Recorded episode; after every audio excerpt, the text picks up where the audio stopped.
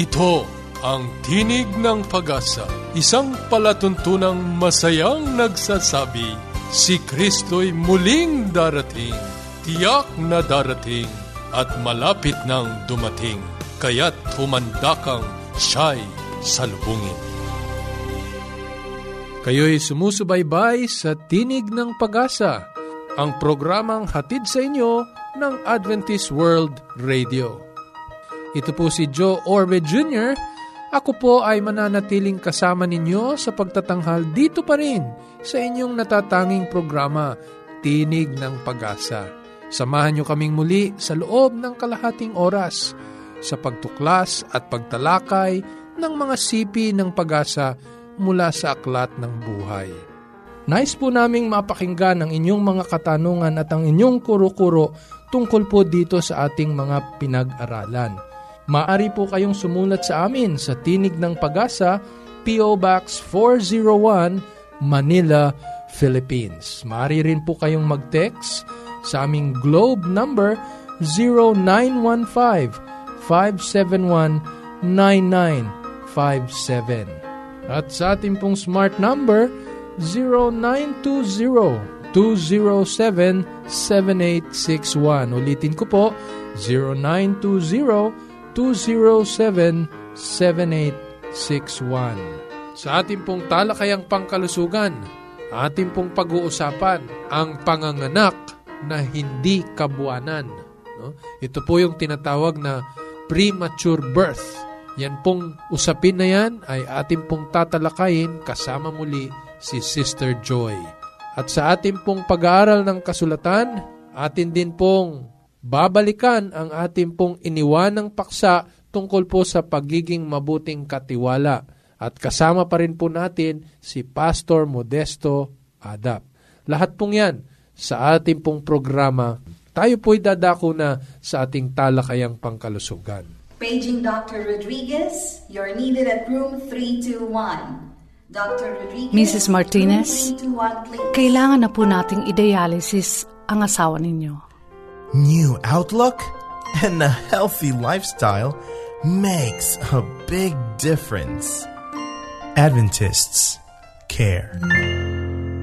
Ang World Health Organization ang nagsusuri at nagbabantay sa mga dahilan ng kamatayan sa buong mundo at ito ay kumikilala sa premature birth at low birth weight o magaan na timbang ng isang sanggol bilang pangsampung nangungunang dahilan ng kamatayan sa mundo. Kadahilanan ng isang milyon na kamatayan sa loob ng isang taon. Medyo kung numbers po ang iisipin, nako napakalaki ng statistics dahil dito sa problemang ito. Karamihan sa normal na nanganganak ay umaabot sa apat na pong linggo o 40 weeks.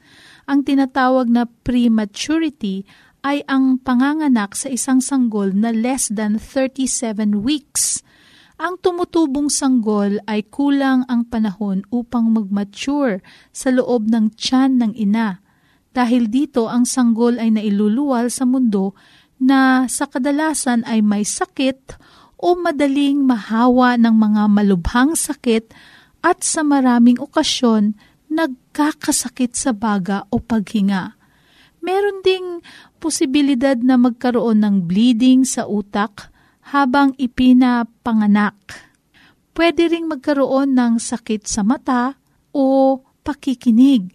Minsan normal ito sa simula pero nagpapakita ng kakaibang mga katangiang pisikal na di normal habang lumilipas ang panahon tulad ng mga cases natin ng cerebral palsy, learning disabilities o di kaya'y minsan talaga mental retardation. Kung ang isang ina ay nakaramdam na para bang siya ay manganganak na, ang doktor ay gagawa ng paraan na di ito matuloy dahil masyado pang maagang ipanganak ang sanggol before the 28th week. Ngunit kung ang sanggol ay lampas na sa 28 weeks, maari itong i-deliver ng doktor at di nabigyan ng gamot upang di matuloy mapanganak. At kung walang komplikasyon, ang bata ay nagsusurvive tulad ng any normal na bata o sanggol. Walang lubos makapagpapaliwanag kung bakit minsan merong mga buntis o mga ina na maagang napapaanak. Pero may mga pagsusuring mga ginagawa na may nakita din silang mga pwedeng kadahilanan. Ito ay tulad ng paninigarilyo, pag-iinom ng alak, paggamit ng bawal na gamot, di maayos na pagkain o very poor nutrition sa kanyang pagkain at sobrang bigat ng timbang ng bata o kaya ganun din ang nanay, sobra ang taba. Maari ring dahilan ang high blood pressure o diabetes. At alam niyo po, kapag ang buntis ay napaka-stressful ng buhay, may mga dinadanas na sobrang bigat para sa kanya, maliban dun sa stresses ng changing ng hormones at ng body parts niya na lumalaki dahil ina-accommodate yung growth ng baby, nako, pag na-stress sila, nagtitrigger din ito ng reaction sa nanay, kaya minsan nararamdaman nila na parang merong contraction at maari silang mapaanak ng maaga. O kaya minsan nangyayari sa mga buhay ng nagbubuntis, may namamatay sa family o sa mga mahal sa buhay, lalo na yung very close sa kanila. Maari din itong maging dahilan ng maagang panganganak. So ano po ba ang dapat gawin ng isang ina upang maiwasan ang panganganak ng maaga at magaang timbang ng sanggol para sa edad nito. Hindi lang po kasi issue yung maaga siyang pinanganak, kundi malaki ding issue na masyadong magaan ang timbang ng sanggol para sa edad nito. Sa pagbubuntis at panganganak, pinayagan ng Diyos na maging bahagi ang isang ina sa kanyang paglalang ng bagong buhay. Ito ay isang mataas na karangalan at isang seryosong responsibilidad. Kapag ikaw ay buntis o maaring mabuntis, laging isipin na dapat kaya mong panagutan na buhayin ito o isustain ang mga pangangailangan nito hanggang mag-mature ito, bigyan siya ng panahon na mag-mature hanggang ito ay iluwal sa mundo para maging mas healthy ang baby. Sa pamamaraan ng healthy na pamumuhay, maaring maiwasan ang mga abnormalities or abnormal na mga pangyayari na di na mangyayari lalo na sa isang sanggol na napaka-inosente pa at gusto ring madanas ang buhay na masaya. Dapat iwasan ang paninigarilyo at ang pag-iinom at ang paggamit ng bawal na gamot Lagi pong magpakonsulta sa doktor upang masundan nito ang paglaki ng sanggol habang nasa sinapupunan ng ina. Kumain ng regular, piliin ng masustansyang pagkain, wag po yung mga chichirya, at matutong mag-relax at humingi ng tulong kapag hindi kaya sa panahon na nagbubuntis. Huwag pong magmagaling-magalingan o kaya magbitbit ng mga mabibigat na bagay na nagsistrain tayo at maaring mag-cause ng early contractions. Ang isang buntis ay maaring makaramdam ng premature labor kapag matagal itong nakatayo, lalo na sa end part ng kanyang pregnancy. May iba naman na napaka-sensitive na sa early part ng pregnancy ay pag matagal silang nakatayo o matagal silang naglakad, naku po ang contraction ay nag-o-occur. O di kaya ay sobra, sobrang subsob sila sa trabaho. Isa pang huwag kalimutan ng isang buntis na ina na alagaan ay ang kanyang ngipin. Ang sabi nga ng mga katandaan, sa bawat anak, equivalent siya sa loss ng isang ngipin. So, dapat yung calcium ng nanay ay naaalagaan. At ang kanyang mga ngipin ay dapat inaalagaan din para hindi siya daling mabulok at matanggal. May mga pagsusuri na nagsasabi na ang pamamaga ng gums o gilagid ay konektado sa maagang panganganak kaya nako napakahalaga pala yung pagtutoothbrush at pagdi-dental floss lagi para maalagaan din ang ating ngipin. Paano alagaan ang sanggol na magaan ang timbang para sa edad nito? dapat bigyan ng sapat na nutrisyon pagkatapos ipanganak.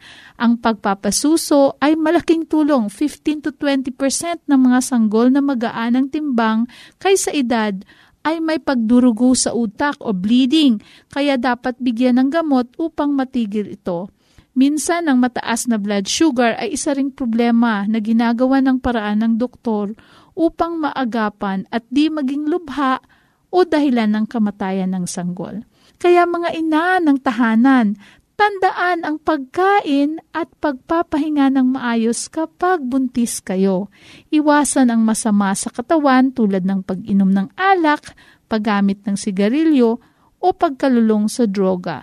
Sa paggawa nito, mas malaki ang posibilidad na ang baby nyo ay ligtas, malusog, at masaya ang buong pamilya.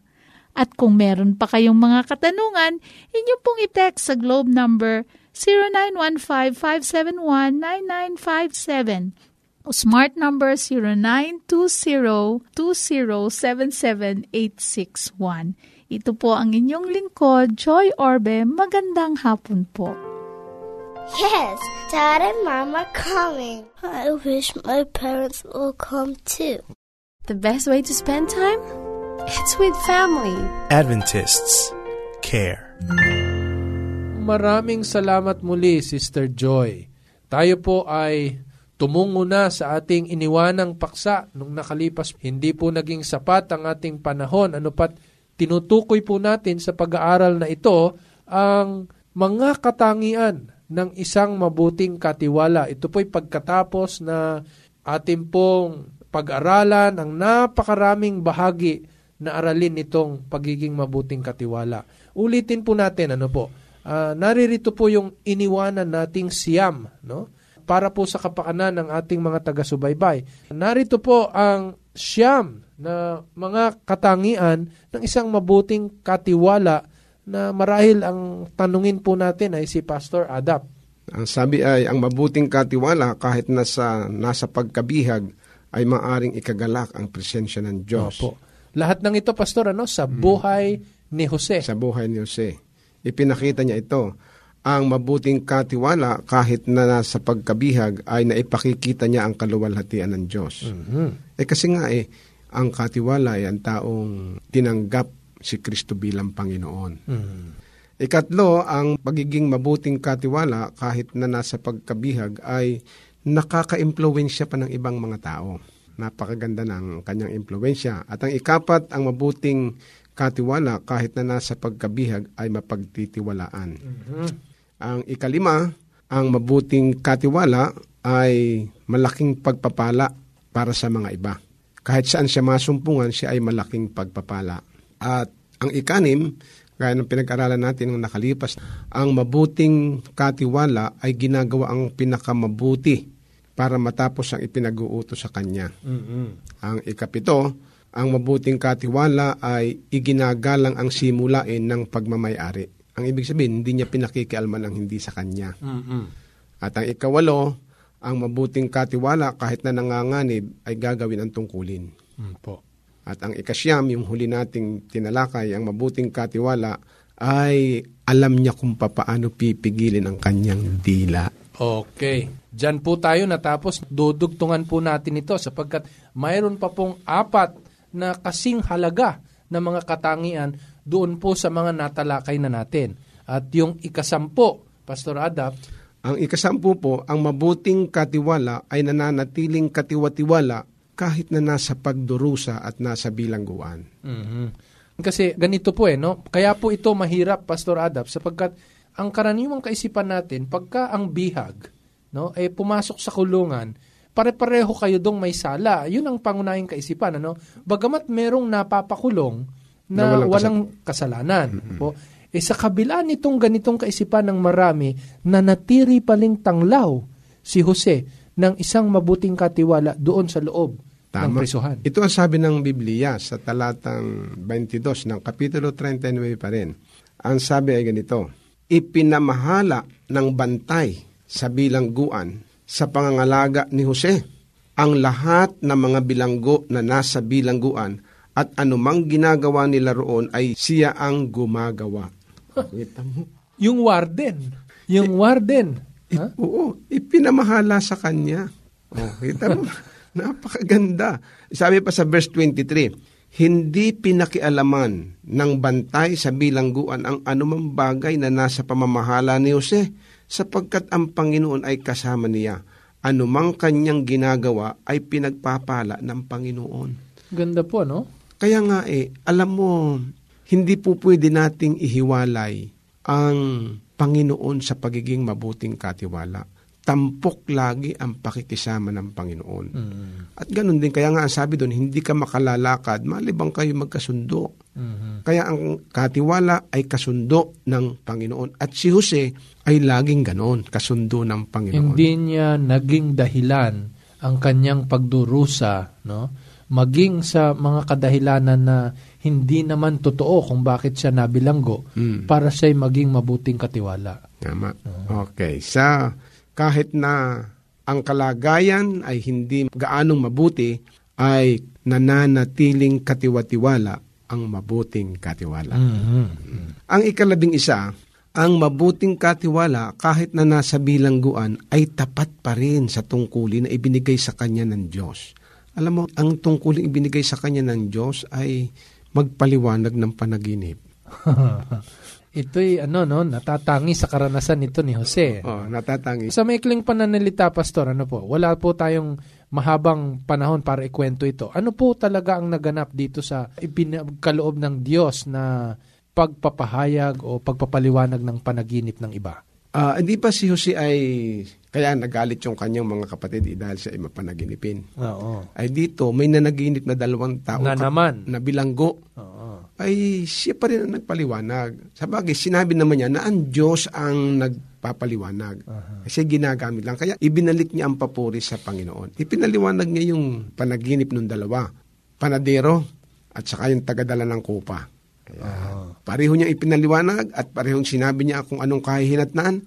At yun, ginawa pa rin niya kahit na siya bilanggo. Hindi niya sinabing, ah, pare-pareho lang tayong bilanggo, eh, bahala na kayo. Oo. oo.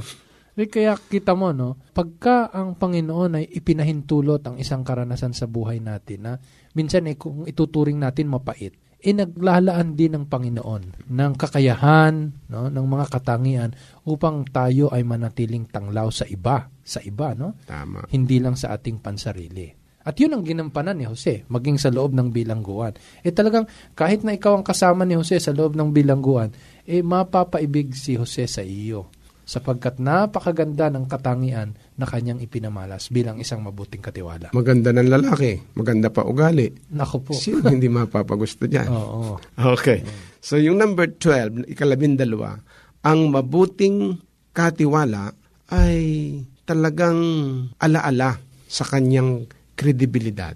Pinahalaga niya talaga kung anong klaseng pagkatao siya, yung kanyang kredibilidad. Alam mo ba ang sabi dito sa 41.14, 16? Ito ang sabi, Kaya't nagpasugo ang paraon at ipinatawag si Jose at madali siyang inilabas sa bilangguan. Mm. At nang siya'y makapag-ahit at makapagpalit ng damit ay pumunta sa paraon. Sumagot si Jose sa paraon na sinasabi, Hindi ako ang Diyos ang sasagot sa kapayapaan ng paraon. Kita mo bilanggo ka. Siguro naman uunawain ni paraon na ito na may bilanggo. Ano ba namang maaring mahaba ang balbas, maaring hindi nakapaligo. Pero itong si Jose, sapagkat haharap siya sa hari, eh, nag-ahit. Nag, talaga- Nag-ayos siya. Nag-ayos. Talaga. Sa madalit salita, nag-ayos niya. So, concerned siya sa kanyang kredibilidad. Aha. Kahit na siya bilanggo. Yan ang katiwala. Hindi yung, kung na may bilanggo, kung minsan tayo, haharap na lang ng nakasyot, kung anong itsura mo. Hindi, wala kang pansin sa iyong kredibilidad. Si Jose hindi ganon bilang mabuting Ah, katiwala. kasama din yung pagka tayo'y mabuting katiwala, hindi rin tayo dapat naharap ng hindi na hindi lang yung formal kundi yung may pagkakataon din na mahalay. Oo. O yung ikaw ay nasa loob ng meeting, ikaw ay inaantok, eh, hindi yun maganda. Dapat ikaw ay gising. marami pong mga kaibigan, taga-subaybay po namin, marami pong nasasaklaw itong usapin ng katiwala. Palibhasa nga po, ito'y paraan ng pamumuhay. Mhm. Ang ikalabintatlo, Huli po yan, ano? ang huli na ito, ang mabuting katiwala ay karapat dapat sa malaking responsibilidad. Alam mo, si Jose, bagaman siya nakadanas ng mga paghihirap ng tatlong disiplina, ng kahirapan, ng paglilingkod, ng pagpipigil, eh, inihahanda pala siya ng Panginoon sa isang malaking responsibilidad. At kung inyong mapapansin sa kasaysayan ng buhay niya, siya'y ipinatawag upang parangalan siya. At siya ang ginawang pangalawa kay Paraon. Mhm. Kita mong siya buong Eh, Ehipto. hindi lang ikalawa, Pastor, kasi tinukoy din na ipinagkaloob kay Jose ang kapangyarihan ng paraon kasi anuman ang kanyang sabihin, ang kanyang tagubilin, sundin ninyo. Tama. Oh. At siya'y Ay, malaking responsibilidad talaga yan. malaki, malaking talagang responsibilidad yan. Isipin mo, ikaw ang mamamahala, ikaw ang titiyak na ang buong bayan hindi magugutom sa panahon ng salot ng tagtuyo. Kaya nga napakaganda na ikay makapagpakita ng pagiging mabuting katiwala. Ibibigay sa iyo ang pinakamataas na maaring ibigay ng hari. Teka Pastor, ano, minsan naiisip ko, tayo ay nagluluklok, tayo ay kumikilala ng mga pinuno na maglilingkod. Minsan eh, hindi batay sa kanilang mga katangian, kundi doon sa mga pinag-aralan at tinapos. Bagamat ito'y mahalaga, hindi naman po pinasusubalian na dapat eh, meron din po tayong inilalaan na pagtingin doon sa mga mahalagang katangian ng isang mabuting katiwala, lalong-lalo na kung malaki po ang responsibilidad na kanilang gagampanan. Tama po yan. At siguro aral ito sa atin. At kaya nga natin masyadong idinidin itong pagiging katiwala na paraan ng pamumuhay sapagkat kapag ikaw ay mabuting katiwala ay mapagkakatiwalaan ka ng malalaking responsibilidad sapagkat ikaw ay katiwatiwala. Opo, maganda po yan, Pastor. Ano po. Sa labing tatlong ito, babalikan po natin yung pinasimula natin bago itong labing tatlong ito. No? Ang sabi natin, ang mga katangian nito ay hinubog ng Panginoon kay Jose sa buong talambuhay niya sapagkat unang tinuruan siya ng Panginoon nitong tatlong mga disiplina. Ano po? Yung una ay yung disiplina ng paglilingkod. Sapagkat kung hindi ka na nadisiplina sa paglilingkod ay hindi ka maaring maglingkod. Ang hahanapin mo parati yung ikay mapaglingkuran. Mm. Binigyan siya ng utos na susundin at ng taong paniniwalaan. Mm. Sapagkat kung hindi mo mapasusunod ang tao, hindi ka rin makakapagpasunod. Totoo po yun. Ang ikalawa doon eh, hinubog din siya ng Panginoon sa pamamagitan ng disiplina ng pagpipigil sa sarili. Tama. Sapagkat kung hindi ka nakapagpigil bilang alipin, ay hindi ka rin makakapag-utos para magpigil ang tao bilang pinuno. Kaya napakahalaga po sa pagiging katiwala na tayo po'y marunong magpigil sa sarili. Minsan kasi ang iniisip lang natin, ang pagpipigil, eh doon sa hindi tama. Pero kahit na doon po sa tama, eh meron po rin po tayong pagpipigil na ito po ay makabubuti at hindi lalabis. Correct. Kasi minsan yung tama ay nagiging mali pagka ito po ay nalalabisan natin. Tama. Tulad ng pagtulog, mabuti yan sa katawan eh. Pagiging katiwala ng ating katawan. Oh, kung Pero, sobra. Ay, kung tulog ka naman ng tulog, hindi rin maganda. Kaya talagang meron dapat mahubog sa atin na disiplina ng pagpipigil sa sarili. Yung mga pinag-aralan ninyo sa kalusugan kanina, Mm. oh, kailangan doon ng pagpipigil. Totoo po yun. Totoo po yun. At ang panghuli, Pastor, doon sa tatlong mga disiplina na pinagkaloob ng Diyos kay Jose ay yung tinatawag na ang disiplina ng paghihirap. Yan. Kaya yun ang sinasabi mo, ang kahirapan ay hindi hadlang sa tagumpay. Tama yun. Kasi kung magiging mabuti kang katiwala, alam mo yung kalagayan ng mahirap para lalo mong ma-appreciate yung kalagayan ng sagana. At alam mo, sa tatlong disiplinang ito, tatlong beses din siyang nahubaran. Yan, yan, yan. Oh, di ba?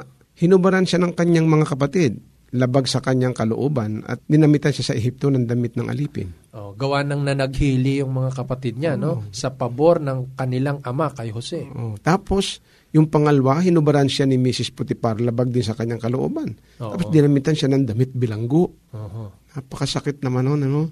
Pagkatapos, yung huli, ito ang maganda.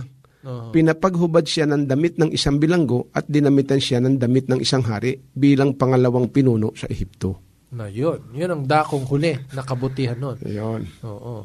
Kaya hindi sa lahat ng pagkakataon na nakakaranas po tayo ng kapaitan sa buhay, mm-hmm. ay hindi nangangahulugan na ang Panginoon ay walang pagkandili sa atin. Sa kabila pa nga nito, inihahanda tayo ng Diyos sa mas malawak na kapananagutan. Tama. At yan ang naging karanasan ni Jose. Sa kung babasahin natin ang Genesis 41 to 44, eh talagang ipinagbili ni Paraon ang nararapat na paggalang at pagbibigay uh, ng pitagan kay Jose bilang pangalawang pinuno ng Ehipto. Talagang napakasarap, Pastor, pag-usapan po nitong paksa ng pagiging katiwala. At sa inyo pong lahat na aming tagapakinig, sa loob po ng ilang linggo na ating pag-uusap po dito sa pagiging katiwala, mabuting katiwala, sana po'y nakinabang po kayo. Marami pa pong maaring mga talakayin namin ni Pastor Adap tungkol po dito sa paksang ito. Subalit sa susunod pong linggo, pansamantala po tayong titigil sa paksang ito. Kaya kami po ay patuloy na umaanyaya sa inyo. Sundan nyo kaming muli sapagkat kami po ni Pastor Adap ay magbabalik dito pa rin po sa paksa po ng mabuting katiwala. Maraming salamat, Pastor Adap. Wala pong anuman.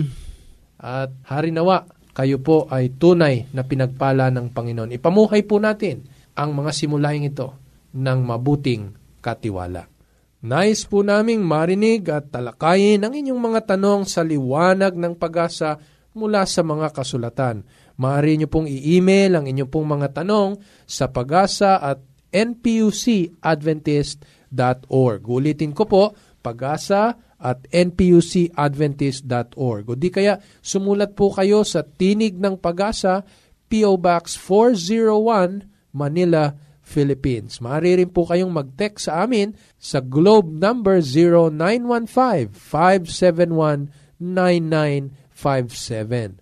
Ulitin ko po, 0915-571-9957. Sa amin pong smart number, 0920 0917-207-7861. Ulitin ko po, 0920-207-7861. Muli, ito po si Joe Orbe Jr. hanggang sa susunod po nating pag-aaral sa Roma 15.4 sa pamagitan ng pagtitiis at pagaliw ng mga kasulatan ay mangagkaroon tayo ng pag-asa.